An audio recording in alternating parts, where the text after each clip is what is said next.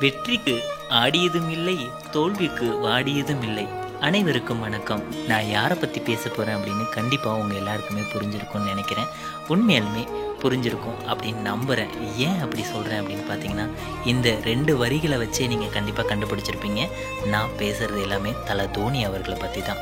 எல்லாருக்குமே நான் வாழ்த்துக்கள் சொல்லுவேன் அது உங்கள் எல்லாருக்குமே கண்டிப்பாக தெரியும். எல்லாருக்கும் வாழ்த்துக்கள் சொல்லும்போது நம்ம தலை தோனிக்கு மட்டும் வாழ்த்துக்கள் சொல்லாமல் இருப்பேன்னா வாழ்த்துக்கள் சொல்கிறதுக்கு தான் நான் வந்திருக்கேன்.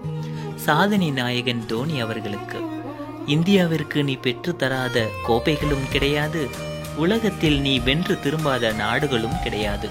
மைதானத்தில் நீ களம் இறங்கினால் வெற்றி உறுதியாகிவிடும். போட்டியில் நீ மட்டை சுழற்றினால் பந்து பறந்துவிடும். அதிர்ஷ்டம் கூட பயந்தவனுக்கு வராது இவரை போல் துணிந்தவனுக்கு தான் வரும். வெற்றி என்பது அழகால் வராது இவரை போல் அனுபவத்தால் தான் வரும். ஆமாங்க எத்தனை பெரிய உண்மைகள் இது. உண்மைதானே?